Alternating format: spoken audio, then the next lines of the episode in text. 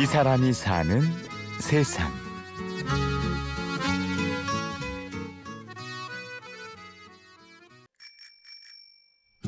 중년의 부인께서 자전거를 배우시면서 두 발 자전거를 중심을 잡고 타보는 게 소원이다. 그래서 제가 교육을 해서 그분이 원하시는 대로 자전거를 타셨을 때 기뻐하는 모습을 본 게 기억에 많이 남는 거예요. 요즘 자전거 타고 다니는 모습을 쉽게 볼 수 있는데요. 같은 시간 대비 투자했을 때 이제 운동의 양이라든지 성취감, 힐링 그런 거에서 좀 매력을 많이 느낄 수가 있죠. 이제는 자전거가 단순한 이동 수단을 넘어 취미 생활의 하나로 완전히 정착한 모습입니다. 안녕하세요. 저는 정민혁이라고 하고요. 제가 하는 일은 로드바이크, 산악자전거, 자전거 종목의 전반적인 교육을 진행하고 투어와 여행도 같이 겸해서 자전거를 보다 안전하고 재미있게 즐길 수 있도록 도와주는 그런 역할의 일을 하고 있습니다. 자전거라는 게 방법을 한번 익히고 나서 그냥 타면 되는 거 아닌가요? 그렇게 생각하시는 분들이 의외로 많은 게 사실이에요. 근데 타다 보니까 아 다치더라. 한번 다치고 오시는 분들 많아요. 요즘에는 아예 제대로 된 자전거를 구입을 해서 제대로 배우고 시작을 하자. 안전을 기본으로 해서 더 재미있게 효율적으로 자전거를 탈수 있게끔. 혹시 자전거를 재밌게 타려면 이게 제일 중요하다 하는 것이 있나요? 자전거를 즐기는 데 있어서 가장 중요한 거는 자기 수준에 맞춰서 타는 거예요. 코스 선정이라든지 그런 것들이 일단 내가 내 자신을 정확히 파악을 하고 아직은 운동량이 이 정도기 때문에 어디까지만 갔다 와야겠다. 가는 건 사실 문제가 안 되는데 돌아오는 게 힘들기 때문에 적절하게. 꼭 힘든 지형을 달리지 않더라도 내가 오늘은 여기서 어디까지 가는데 그 가는 길에 무엇을 먹고 무엇을 보고 오겠다. 예, 그렇게 이제 좀 여유롭게 타시는 것도 자전거를 즐기는 또 다른 매력이 아닐까 생각을 합니다. 예. 정민혁 씨는 여느 아이들처럼 아버지에게 처음 자전거를 배웠습니다. 저희 아버지가 이제 기관지 천식이 있으셨어요. 운동으로서 이제 고쳐보려고 시작하신 게 자전거 중에서도 이제 산악 자전거를 딱 집에 가져오셨더라고요. 어린 나이에 되게 근사해 보였고 더군다나 호기심을 자극했던 게 산에 가서 탈 거다. 라는 말을 하셨을 때 이 자전거를 가지고 어떻게 산에 가서 타지라는 생각을 갖게 됐었어요. 그래서 제가 아버지께 내일 자전거 타러 가시는데 한번 따라가서 구경을 해봐도 되겠느냐 그렇게 해서 자전거를 같이 이제 타게 된 거죠. 자전거와 그와의 인연은 거기에서 그치지 않았습니다. 자전거에 다양한 종목이 있는데요. 어, 산악 자전거 그 중에서도 이제 크로스 컨트리라는 종목이 있습니다. 선수로서 트레이닝을 받아오면서 고등학교 3학년 때부터 이제 주니어 이제 대학교 가서 이제 시니어 이제 국가대표들 선수 생활을 했었고요.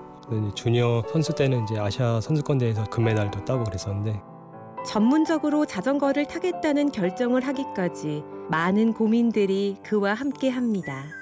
그 레이싱으로 들어가면 좀 되게 힘들거든요. 이제 항상 기록과 다퉈야 되기 때문에 아, 내가 앞으로 이렇게 힘든 운동을 잘 해나갈 수 있을까라는 생각도 했고요. 왜냐하면 제가 신체 조건이나 체력이 좋았던 게 아니기 때문에 좀 마르고 왜소했었어요. 어, 내가 이 힘든 운동을 잘 해나갈 수 있을까라는 생각도 처음에는 많이 하게 됐어요.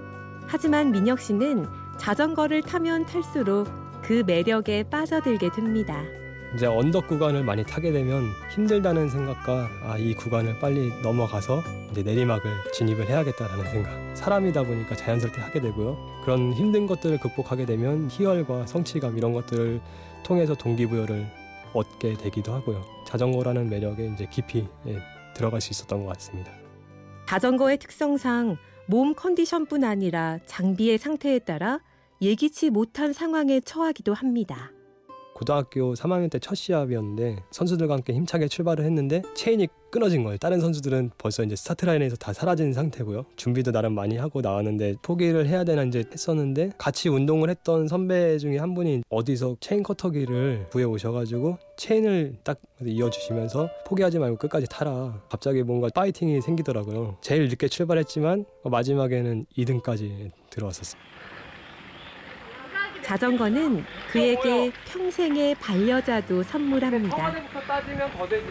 작년 12월 달에 결혼을 했고요. 그 지금의 와이프와 자전거를 어떻게 인연이 돼서 같이 이제 많은 사람들과 타게 됐는데 자전거 타는 모습이 되게 이뻐 보이더라고요.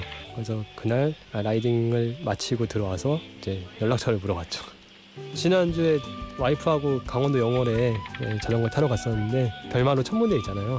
거기가 이제 지형적으로 언덕 구간이긴 했지만 와이프랑 이제 사진도 찍고 그냥 소소한 얘기도 하면서 좀 그런 시간들을 민혁 씨는 기록에 얽매였던 선수 때와는 달리 자전거가 전해주는 여유와 사람들과 함께하는 행복도 즐기게 됩니다.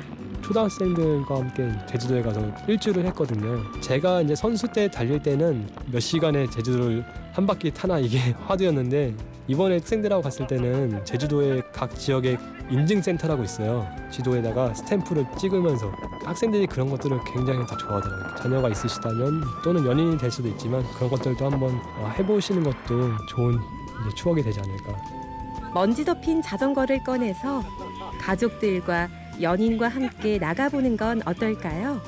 헬멧과 장갑은 꼭 챙기시고요. 어른들이 또 즐길 거리들이 많지 않으시잖아요. 큰 돈을 들이지 않고도 자전거 타면서 만나는 사람들은 순수하게 이제 자전거를 좋아하고 자전거를 즐기기 위해서 만나는 사람이 대부분이기 때문에 마음 맞는 사람들끼리 만나서 자전거 타고 운동을 하면서 대화도 하시고 좋은 곳도 좋은 것도 먹고 다니시고 네, 좋은 것 같아요.